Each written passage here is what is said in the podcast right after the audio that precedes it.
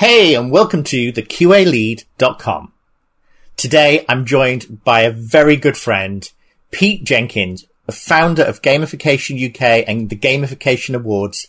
He's a lecturer on gamification at the University of Brighton, and he has literally changed my world.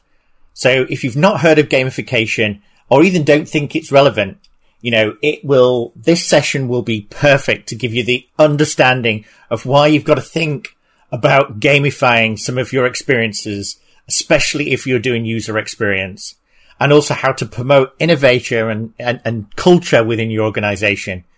So I'm going to hand over to my good friend, Pete, who's literally got me hooked. I'm going to his gamification guild every Friday, and it has changed my world. In the digital reality, evolution over revolution prevails.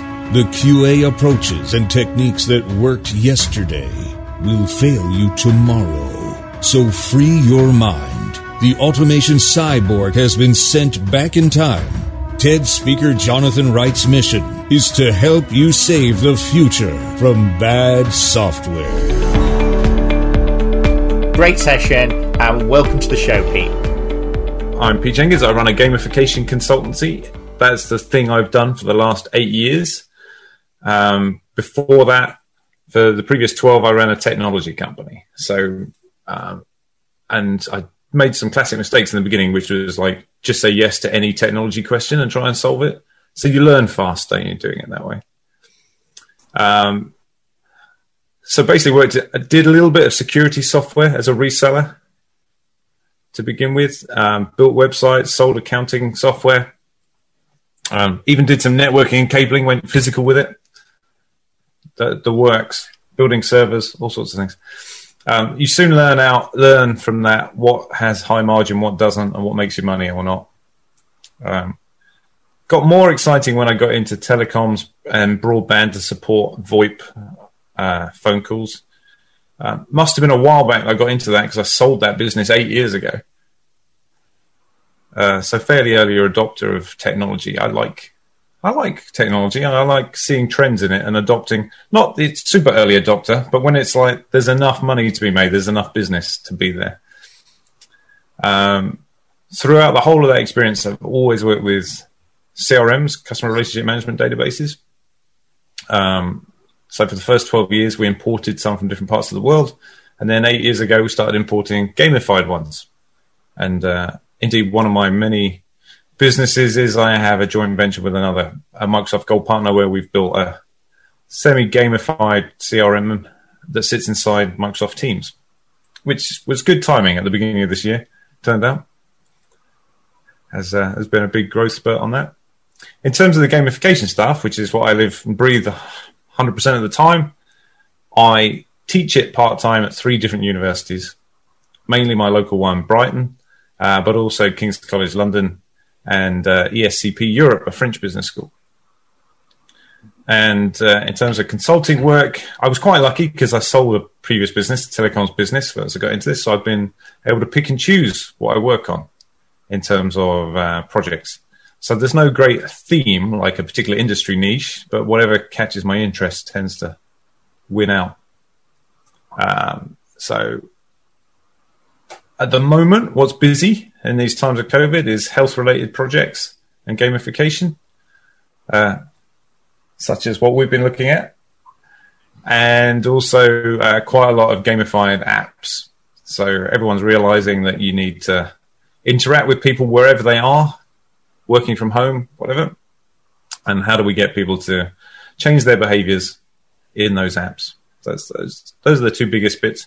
The other thing I get a lot of requests for is gamifying e-learning and learning. Um, but I don't always take those. Depends on the project, how interesting it is.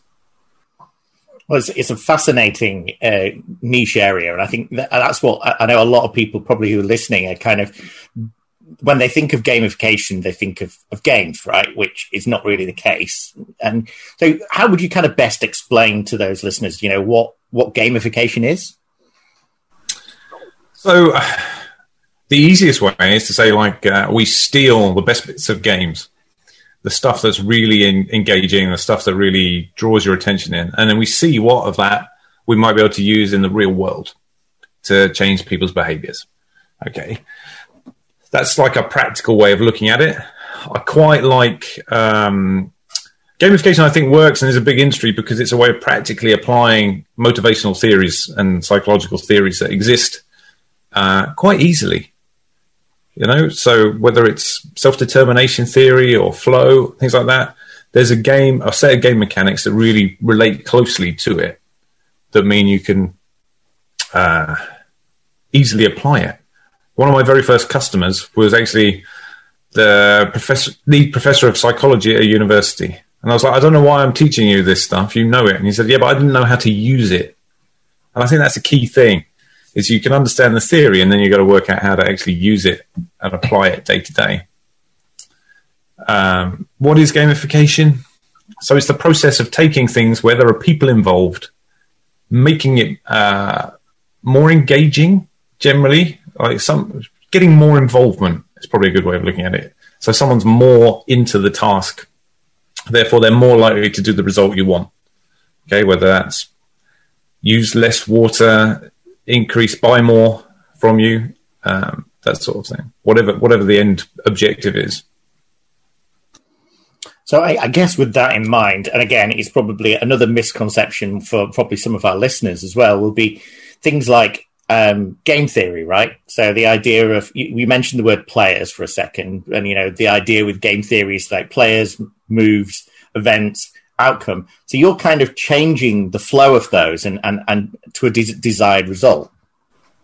Well, game theory is nice and confusing for gamification and, and game design itself, because it's just a psychological theory about how we interact with each other as opposed to uh, anything else.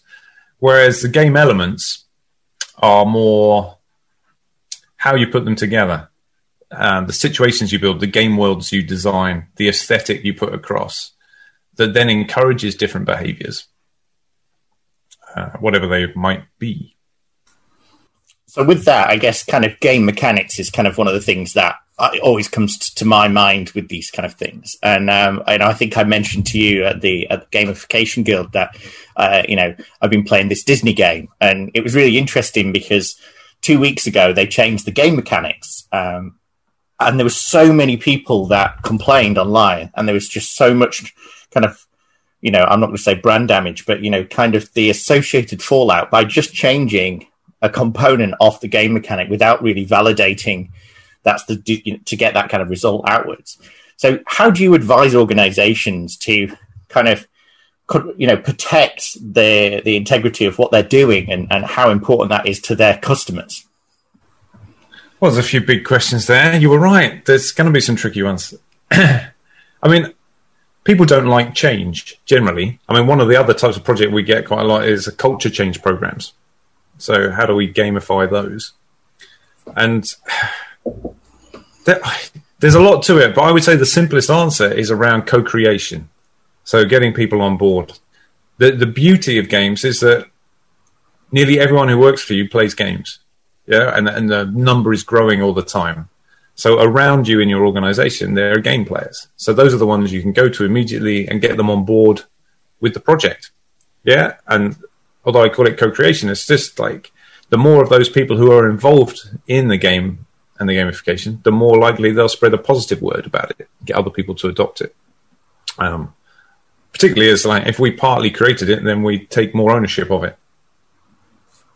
And... and what your game, the Disney game, didn't do was ask the audience. Yeah, they probably did some testing that said, actually, in general, people prefer this new game mechanic, but then they failed to think about how to roll it out and get adoption. It's really interesting because um, I, I'm I'm kind of using it as a bit of an experiment in the back of my mind for a, for an upcoming conference, and part of that was it, you know it was interesting the response. They kind of said, "Well, it's a freemium game; it's free, so you have uh, you know the developers are, are free to make changes, right?" Uh, and then you know it was interesting because in the States, the the, the obvious go to was a whole stack of players started creating lawsuits saying, well, actually, you know, I want access to, I've paid real money for these characters. And, you know, they're obviously very passionate about it. And, you know, to the point that, you know, they're, they, they're going to go down a legal channel. Now, I, I think that is an extreme. And, you know, but I, I do think it's really interesting because people change applications. And, and like you said, people don't uh, always embrace change. Um, and so something that could sound like a feature to one person, you know, could could mean something completely different to the other. And one of the things I was fascinated by when when going through some of your material was around the player types. And, you know, obviously different player types are going to be interested or more excited about one feature or less interested in another. You know, for, for the listeners, what, what kind of player types typically are there? Okay, so uh, these are the theories of Andrzej Marczewski, who, who looks at the user type Hexad as a way of describing uh, the type of players we have.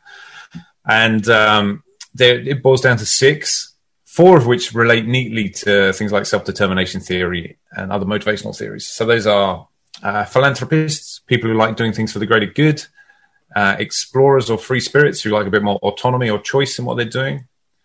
Uh, there are achievers who are basically very much into mastering new skills, getting better at stuff. Uh, then there are players who are particularly into just um, using the system to get rewards, shall we say. Uh, then there's a couple of others. Disruptors is my personal favorite. There's not many of them, but they're the, the most innovative, uh, but also the most likely to cause trouble if they're not looked after and channeled in the right way. And uh, right now, I've just forgotten the sixth one. That's good, isn't it? I teach it all the time. But I think that that is a, a it's fascinating because I think most I people you've got it. Socializers, it's, socializers. It's we all like doing stuff together with other people. I think of it as a power up for the others. So, um, in terms of across the world, who who are the players and what types of player type are? There's um, many, like thirty or forty thousand people have taken a survey. Uh, asking various questions about how they play games and interact with life. And we can see that in developed economies, because it does change in different parts of the world, almost fifty percent of people are made up of these free spirits and philanthropists. So these are people who want to do things for the greater good, but also want a lot of choice and autonomy in what they do, which is great. But what you see with most games and gamification is it's actually built for achievers and players, that is it gives you points, badges, and leaderboards. And that, and that doesn't even, it equates to like twenty to twenty-five percent of our potential player base. So it's not enough. Yeah. So generally speaking, when you're building those, you're not including enough of the audience. Um, it happens because they're the easiest bits to build. And maybe even the most exciting and fun bits to build as well. And I, I, you know, one of my things which I've always had a real challenge with, I know we talked about this a little bit when you've been helping out with uh, the work that we've been doing at M I T, was just cultural differences, right? The differences between one country to another, like you just mentioned, and, and that split. And also this kind of, and I think I brought it on the TED Talk, this, this kind of one Uh, app to rule them all, in the sense if you create an app with certain app journeys that are all pretty much, we're all going through the same flows, and it, it doesn't feel like those days when we were kind of pras- uh, you know promised this mass personalization of, you know, maybe the color changes, or, you know, you've your it learned your kind of your flow, and it, it changes, it's got more of a responsive design. And but, you know, the way that we, we do it is everyone goes through the same onboarding process. Everyone goes through the same settings and, and, and has the same options. And, I, and it feels like most organizations, like every organization there and everyone that's on the App Store, maybe they haven't really even thought about gamification and, and the importance of, of this uh, to their brand. And, you know, you see so many apps that fail, you know, they fail. They may be beautifully designed, great, Uh, game games or great apps, but they just don't have the legs because they don't think about that engagement with the with the end uh, uh, user or player. Do you think this is a, a missed opportunity, and maybe it's something that's not part of design and solution thinking, and it should be? I do, yeah. Um, one of the other tools we use in combination with the player types is um, the player journey. So this is thinking about the whole journey for each person. Um, and I would tend to design the player journey for each player type. So there'd be six, at least six. Hopefully you can find some stuff that works for more than one player type at the same time, just to make things a bit cheaper. But basically you want to think about the emotional journey you're taking each of those individuals on um, from before they even discover your app. Yeah. How do they discover it? What, what mood or emotion are you setting in their mind when they first see an advert or a flyer or a blog post about it? Then what's the onboarding experience like, which is what you were talking about? And it, even at that point, I feel like it should be personalized. Some people will want to go through things in a different order. You've got people who like to dive in. They don't want to look at the instructions to begin with. So you've got to give them that option, potentially. Or do you? You know, you've got to test that out. Uh, other people want to be, uh, you know, scaffolded through, held, they have their hands held, try some stuff out in a safe sandbox first. Um, but all the time, you want people to be experiencing the positive. What's the positive? To be engaged in it. Yeah, to feel like they're actually progressing, right? Even in the onboarding process. So how, how does that go? And only then, after you've done all that, are you actually then getting them to do the day-to-day thing that your app is for? Yeah, the, the habit building or scaffolding phase. Then the other thing that's quite often missed in these experiences is, what do you do with someone who gets really good at it, maybe finishes all the content fast? Yeah. And there's a bunch of things you can do, but you have to have planned that. And it's often missed out because people, often a designer doesn't necessarily start by th- or a company doesn't think necessarily think anyone's ever going to complete these things. I don't know why, um, but it's not the case. Uh, we built last year, the year before, the year before for my, my conference, we had a gamified app to use in the run up to the conference. Lots of different game mechanics to use to encourage uh, attendees before they even attended the event to learn about the sponsors, learn about all the speakers, uh, do some tasks, uh, connect to people on social media, all sorts of different things. And we built lots, you know, there was probably three or four hundred challenges in there. So you'd think, yeah, we got two months till the conference, a few people might progress quite fast. One person finished everything in less than twenty-four hours.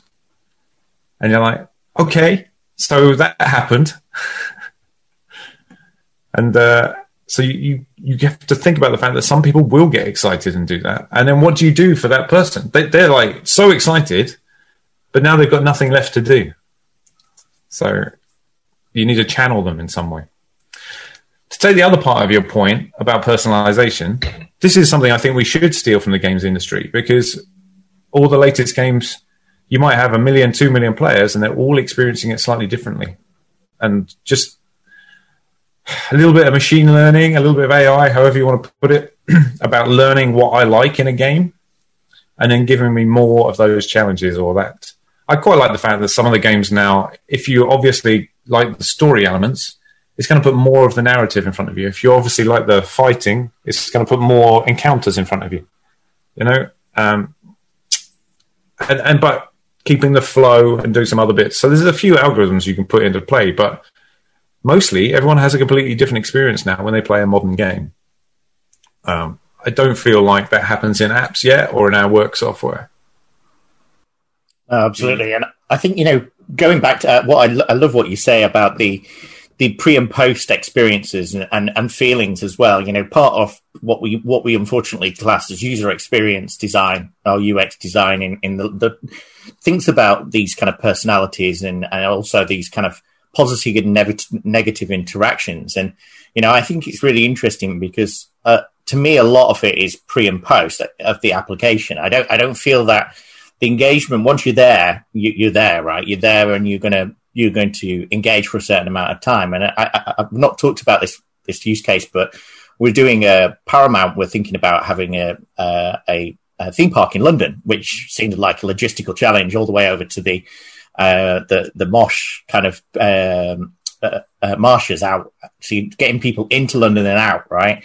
Um, and we were talking about the pre and post experience a lot, about this kind of, well, you know, you come off the train at Saint Pancras, you know, maybe you see um, you know, a banner uh, with, you know, uh, the new theme park, and and for a certain age group, they may want help getting the, the, the mobile app on, right? They might not just want to scan a Q R scan and just do it themselves.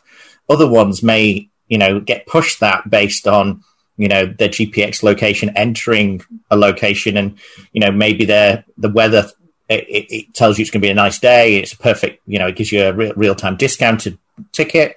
And then there's the post experience as well, in the sense of you've been to that event, you've used that app, you've you've you've done something, and then how does it interact with the infrastructure? How does it tell you the best way to get back, or hotels or, you know, linking experiences together. So, you know, even though a Hilton or a, a or a Marriott might be, um, you know, a different application, it, it can interact into that experience to give you that kind of concierge, unique experience from you driving your car to getting on the train, to being open to kind of dynamic, kind of whether it's you want to go to West End or you want to go to the theme park, you know, bring all that kind of stuff together. And we, we at the time, uh, we looked at running theme park as a service, which everyone wraps this great as a service idea on it.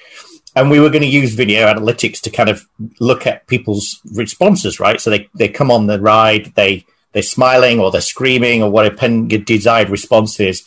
You know, and you, you're you continuously monitoring that. And obviously people like Disney have done this with the Disney band. You know, they've even used that I O T analytics to kind of say, these toilet booths are broken, you know, because of people avoiding a particular one. You know, it's it's all this kind of information, which it feels like, you know, the app is just, uh, you know, maybe a, an unnecessary front end in a way that actually with, like you said, A I um, and, and what we're seeing with this kind of digital transformation is that these experiences should be more chained together and they should be more personalized and be more unique to you. Whereas at the moment, we've got a lot of noise and, you know, people pushing us stuff that potentially we don't want. So, you know, in this new reality, you know, what's your kind of advice to, to people who are going through these pain points of building a mobile app and, and maybe waiting until they launch it on day one to validate that the experiences are what they're expecting, or or how or how users adopt them? That's I mean that's quite interesting. I was chatting to uh, someone about this the other day. Depending on your budget, there's a few different approaches, but the the least budget you have, then the more modelling you should do, thinking about what will happen in terms of the game mechanics, how fast people can win points or progress through the system, and what that might look like. Yeah, so you can spot a few, generally with a bit of modeling, you can spot some outliers where it's going to go wrong and tweak it. Yeah. But the most important thing, the thing that happens with most games, is lots of play testing. Yeah. And it's pretty simple. Even if you just role play um, between the, the team, the experience, by reading out the actual words you're going to use, things like that, you'll soon find out what's fun and what's not fun, what's not working. Yeah, or a particular turn of phrase that actually turns everybody off. And quite often it is down to wording. Yeah, we build lots of tech, but actually sometimes it's all down to the wording or the way something looks that just takes them out of this flow, this journey, and takes the magic away. So, um, and playtesting, it doesn't have to be big and complex. Yeah, you can get a really long way with mock-ups, and talk-throughs, work-throughs, role-playing it, that sort of thing, before you actually have to do physical testing of an actual product. No, I, I completely agree. And it's, it's interesting because it kind of reminds me of a friend, Mike Anderson. He was uh, used to be the M D of News International, and then he ended up starting a boutique app development company called Chelsea Factory. And, you know, part of what he, whenever I was there, it was always really cool to be, you know, the the wall was there. There was all the journeys that went through.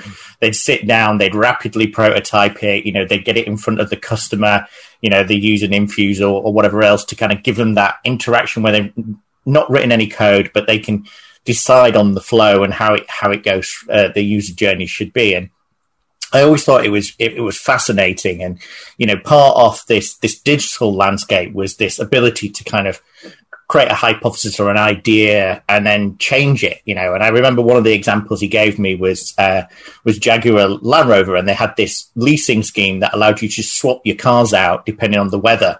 So, you know, you could ha- you could have a, you know, a nice F-Type for the summer, and then, you know, things are starting to get a bit misty and horrible, and you then change to a, a Land Rover. And, you know, it gives you this kind of flexibility, but it gave you this, for a certain type of user, it gave you this kind of ability to customize and be, you know, not tied down to a particular contract. And this is this kind of new era of, you know, smart contracts and, and, and all this technology to give people more flexibility and allow them more, you know, freedom. And I think this also comes at a cost, right? And, and and I'm going to kind of go to the dark side a little bit, in the sense of, now I know you've you've you've, you've kind of gave us your Jedi wisdom on on on on the importance of of, of gamification. Um, But I'm going to go, you know, one of the things uh, I know you were talking about before was kind of the the social dilemma, to what's just been come out on Netflix, right? And, uh, you know, part of that ends with this kind of idea of humane software developer, right? Uh, development, you know, the idea that we're building software for for the people, right? And um, last week I was I watched a keynote from uh, Steve Wozniak, who kind of said, you know, about the fact that, you know, when the internet was born, you know, everyone was really excited. It was this opportunity to create great ideas, you know, do things for the, you know, good, you know, online publications, you know, ebooks, you know, all this kind of fantastic um, kind of for good uh, kind of projects. And then now it seems to be shaking a little bit at the, at, at the kind of how humane software development is done, how our data is used, you know, how certain co- companies are using our data, right? Um, and I guess this comes back to The Great Hack, in the sense of another Netflix series which talked about, you know, having those t- twenty thousand data points for each person. And then even more recently, the last couple of weeks, the the, the, the biggest da- uh, data breach, uh, data leak of Trump's data uh, campaign data for one hundred million um, uh politically exposed people within the U S, right? And and the data that they had to profile every single individual. Now, obviously that's not gamification, but, you know, you, one of the things that we're always talking about from this kind of privacy by design approach is, you know, taking just enough information that you need to be able to impact the experience. But, you know, how important do you think it is to to kind of think about these mechanics as we're doing, um, you know, even gamification aspects? Well, I do anyway, because when we're thinking about the player journey, we're thinking about the emotions we want to create in people at every stage of that. So, for instance, by the time you finish the player journey, you don't want people not trusting your brand, for instance, yeah, which is what you're potentially talking about here. That's the outcome of mis- abusing the data. So, and the nice thing about games is that they only work if people volunteer to play. Okay, so even when we put a gamification system into a big corporate, we basically tell people, hey, it would be great if you played this, but you don't have to. Yeah.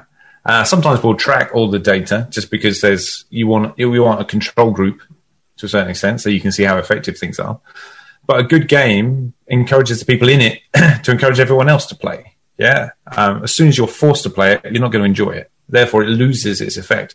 So I think at heart, particularly for long-term gamification, it's very difficult to do it unethically. Yeah, it's. I mean, it's perfectly possible to do it in the short term. Yeah, because you don't have to worry about the long-term effects in that plan. But for long-term gamification to work, you know, if I'm gamifying a sales force, I don't want to gamify them for two months. I need to gamify them for the next ten years to stay engaged. So I can't abuse the data. They've got to volunteer to play. Um. So I, th- that's why I think gamification makes a nice framework for this. And I, and I think it gets a bad rep because it's been abused in the short-term environments. Like, I'm thinking about the Disney. There was a Disney one where they, they created a game for monitoring the cleaners in the Disney hotels. And the way they actually implemented it was the mistake. Okay, so eventually the staff called it the electronic whip, which is not a good name for your game. But basically, they thought they had to skip breaks and things in order to achieve um, and not lose their jobs, which was not the aim of the game, but it was how it was uh, perceived, actually, rather than anything else. So they got that one wrong mm-hmm. uh, for that reason. But, uh, what else? I mean, actually, it's an interesting bit. I, for my students at the university, this last two weeks, I have been generating a lot of data from them. Uh, in order to put them into teams, normally what, you let the students choose their own teams or maybe you select what they go into. Instead, I got them to take a gamified psychometric assessment. So they play a game for ten to fifteen minutes. That game generates twenty, twenty-five thousand data points about each of those students. You know, I've got fifty students who've taken this. Um, I then get a massive amount of data about their strengths, their weaknesses, how fast they might work, their attention to detail, their accuracy, how analytical their minds are, things like that. And I'm using that data to form them into teams that should work really well. So a team of like four people, each with a different strength, key strength in there. And then I was thinking about the fact that I really want to believe in this. So traditionally, as a university, you would not share the individual's data with the whole rest of the class, yeah, or even the other team members. Um, but I compromised and I sent out a summary so that they've got actual evidence in front of them of why it's going to be a high-performing team, so they can see a few strengths and weaknesses. So if you've not got like, all twenty-five thousand data points, just uh, six summary figures for each of the strength areas. Um, and I, I had to think about that quite a lot, because you don't necessarily want to share that data. But I also thought, if it makes them more effective as a team, then it's going to be worth it. Yeah, and I'm waiting for pushback on that one. Yeah, no, I think it's a really good idea. It, actually, somebody just messaged me today who's another a C E O of a startup co- company who builds A I platforms. And it was really interesting because they kind of went through various different forms of the software development lifecycle. So they, the company's been established for, for many years. Um, so, you know, they, they've been doing the traditional waterfall v model kind of approach. Uh, and then more recently, they kind of went digital and started doing agile. Um, and then, you know, they, they, they were able to do kind of uh, great things as far as kind of a minimum viable product, which we won't get into, but, you know, we, you know, our concerns around that. And then there's this, they started this kind of lean startup kind of approach where there was less focus on the development of the technology, but more focus on kind of the quick feedback from the customer. You know, would these kind of concepts be something that you'd be interested in, right? Um, and it was funny because I sat down with Ben, and who's the C E O, and he kind of said to me, he said, um, I'm getting rid of all my staff. And I, I thought it was a joke at the time. Um, and he did.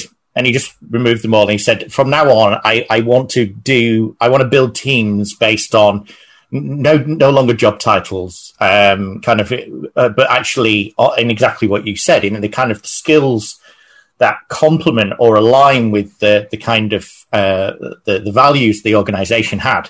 Um, and, you know, too many chefs and, you know, that kind of thought process is they would, what they'd done is they'd hired a whole stack of data scientists with, you know, a view of creating uh, a data science capability. And then they thought to themselves, this isn't the right way of doing it, right? You know, part of it is we want these certain types. They don't have to be a data scientist or from academia. They they can purely be from any walk of life who show these critical thinking, sol- problem solving, domain kind of skills, and they complement each other. And I've, I've seen this a number of times where you get very strong characters within the organization, and then you lose some of the quality of those people who maybe are ext- uh, introverts, you know, and being able to profile them. Yes, I'm not saying it's Myers-Briggs, but some other kind of scale of, of digital cognitive skills is something which I think we're, we're kind of uh, not seeing. And I, I was, I was, really um, disappointed this week with with the U K government, where they uh, sent out a whole stack of, of, of banners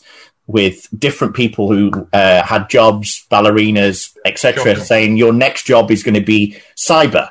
Um, and I was kind of thinking, you know, back to Tim Robertson and this, you know, killing creativity. You know, part of it is that we're not encouraging Um, the, those kind of those uh, skills that the arts and and and and creativity and, and thought and challenging and and you know the next generation of leaders. We're kind of boxing people into one kind of category. You're a developer, or you're a tester, or you're a you're a project manager, and that kind of limits our exposure or our ability to challenge certain things that maybe are outside of our you know our tiny silos. And I think work, does it? I, I worked with a, a data science company a couple of years back, and they had some amazing data scientists, and their issue was the scientists could answer any question from the data that you liked. But getting them to come up with original questions was a different mindset. So they had to build teams of data scientists and data analysts, which was another bit, and then question creators. There was this other role that needed to happen, which is like, uh, I just want something answered. And what's that going to be? And it needs to be not siloed, not in that box. It has to come from outside their world to, to get anything innovative out of that data. Yeah, I mean, it's not quite as clear cut as that, but that was the thing they were failing at, was raising questions, asking the right questions, asking interesting questions, and asking some really bad ones as well, because you need the full mix, don't you? They do. I, I think, you know, we've we've we've seen this trend happen before with, you know, big data. Ten years ago, everything was going to be big data, and it was all about, you know, data is the new oil. Uh, and then they were capturing all this information, and then nobody really had the questions, the questions of what to ask for the data. And we moved on. Now we've got machine learning, um, and actually we're in the same kind of position, right? We we have we don't know what the questions are to ask. Um, and I think this is where things change on uh, and get put on the head. And, it, you know, I think it's really interesting because you've had some roles, um, you know, you've got the, the title of export cha- uh, champion, and you've also got the, uh, you know, part of your uh, your uh, lecturing, you also do entrepreneurship, right? Now, do you feel that there's that kind of uh, kind of skill set, that kind of lean startup, that kind of, you know, lean thinking and, and, you know, questioning and, and, you know, is that is that something that may be missing? Well, there's lots of stuff out there now about um, what they call it, generalists.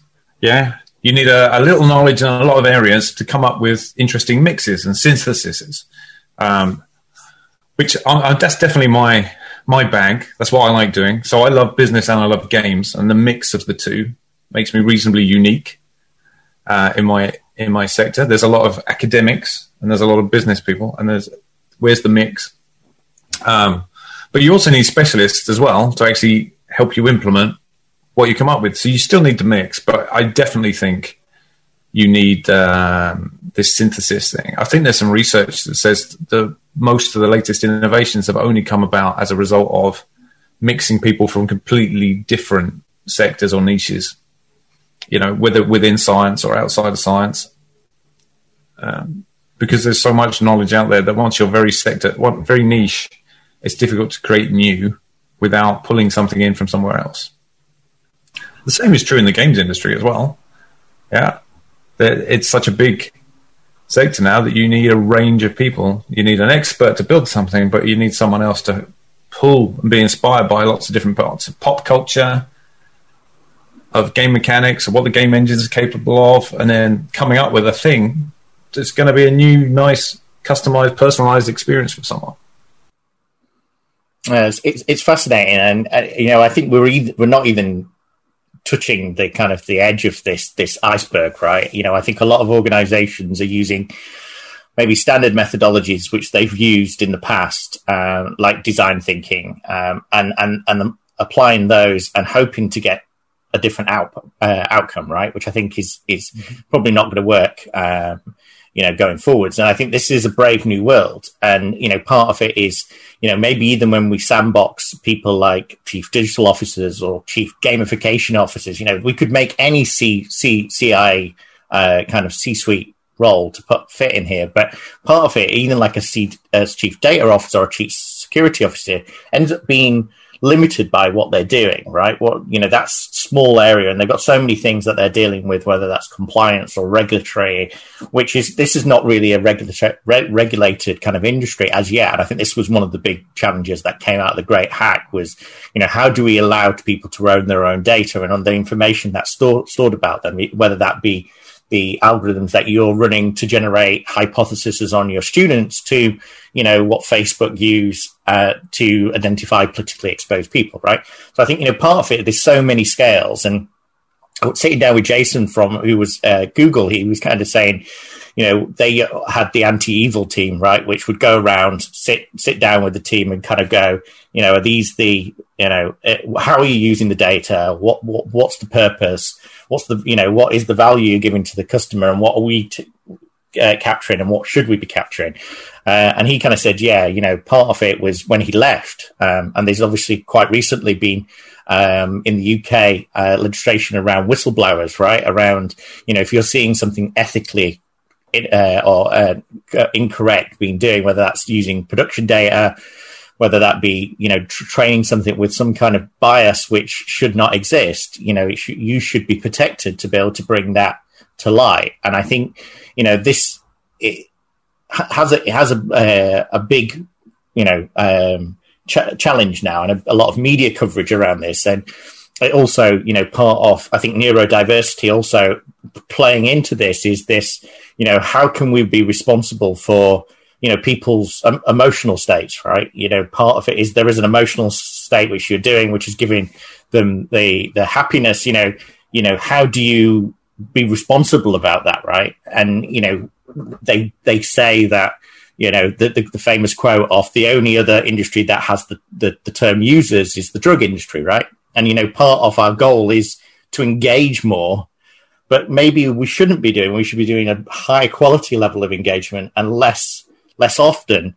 And, and, you know, maybe that is the digital interaction that we're doing for is to still to get the enjoyment and, you know, and do more with the time that we're doing. Like, you know, you know, what's kind of happened with, with technology as we've gone along is we've gone from, you know, copying files from an M P three player and then plugging it into to your car to you just saying to Alexa in your car, you know, play this track. You know, the complexity's been reduced. We're still getting the same outcome, but maybe we need to work out how to best regulate that as far as, you know, should you be pu- pushing people notifications? Should you be giving that kind of social anxiety of, you know, the badge, you know, the badge uh, on, you know, how many messages you've got on your LinkedIn or something. And, you know, people literally will go into the app to clear down their messages. Um, And, you know, maybe we need to, we know they work, we know these approaches work, but maybe we need to be more, you know, humane and, and responsible for, for, for, for our interactions and allow people more freedom.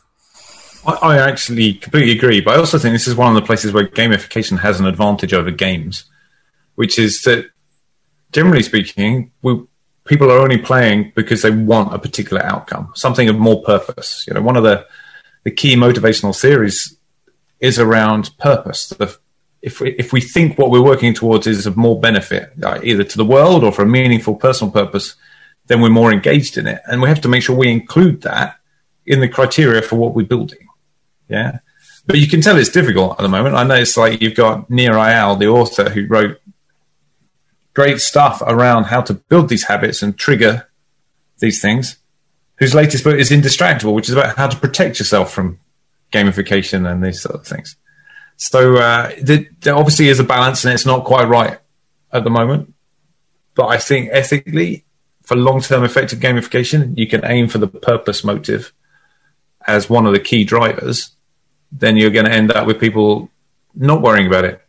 Also,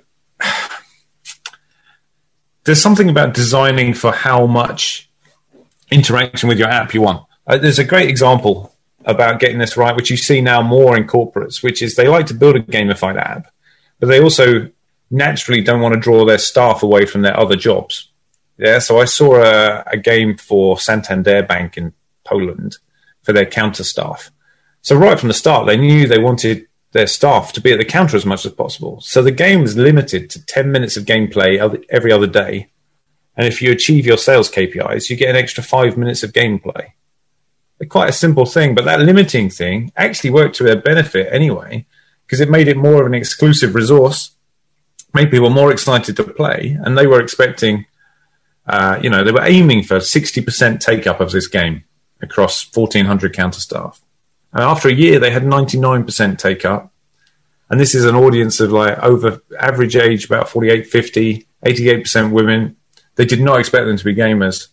And I think a lot of it was down to the fact that it was just ten to fifteen minutes every other day.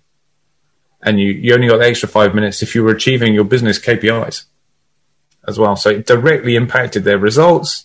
They enjoyed the game experience, which was a bit like Sims, but you were working in teams to build a little village and comp- compete against other branches. So um what you see with these apps where they're getting too many notifications is people eventually feel negative about it and get rid of the app. Whereas what you want is someone to be a customer forever.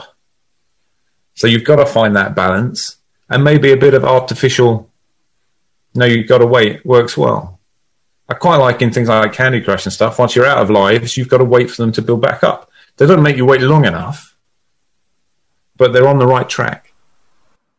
Oh, yeah, I, I think, you know, there's so many angles around there. And, I, you know, I have to say, I, I love the, the gamification aspect. And, and it's it's been, um, without too much of a pun, game-changing for, for me, and in the sense of the work that we've done with the, the guys at M I T and, and, and changing the onboarding experience. It's opened my mind completely to a, a whole stack of possibilities I didn't even think about before, which it's because you just, it's applying a whole new discipline. You know, maybe the title needs to be slightly different, like social responsibility or some kind of thing than gamification, but it yeah. is going to change the way that interactions are with, with human computer interactions going forwards, right? And digital interactions. And, you know, what I, I'm most ex- excited about is, is, is it, is this for good, right? In the same as A I for good, you know, aspect. It's like, um, you're starting where we finished is kind of, you know, the Teams example you gave. And um, Claudie, my friend, works at Microsoft on the Teams team. Uh, can't say that too many times. And, uh, you know, she sent me this link, which was uh, around their Insight platform about what they're, they're planning to bring in for twenty twenty-one around um, helping provide um, support for, you know, going back to neurodiversity for people who aren't maybe engaging, they're not sharing their screen, you know, their, their camera.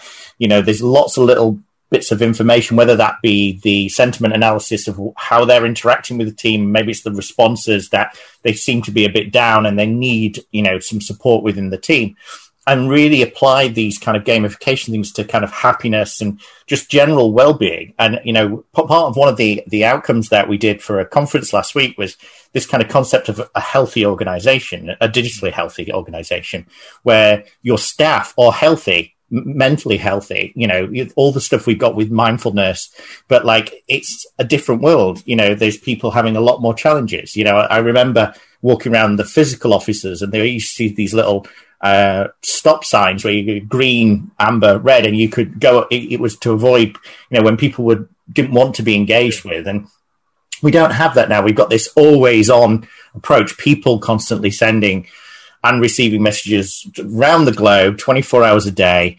Um, and, you know, the, uh, Dave Snowden said at the on the conference that we're we're about to hit a massive, um, you know, uh, pandemic around mental illness coming February kind of next year, around people realizing that the new norm and these challenges which they're getting of, of working uh, in isolation is actually going to be quite detrimental for, for, for society. And I think, you know, we've got to be able to work out how to do that, whether that's just a feature within Teams that says, you know, I, I want to talk with somebody, or I want to have more interactions that what aren't about the, you know, the team stand up or something like that. Uh, and Wozniak kind yeah, of. There needs to be a social element as well as the work element. Mm. I, I see what, quite a few experiments going on in this, particularly at my university at the moment. There's a couple of lecturers who are really keen to to support the mental health of people, because we used to we used to bump into each other in the canteen and have a coffee and a bit of a chat or a moan or whatever.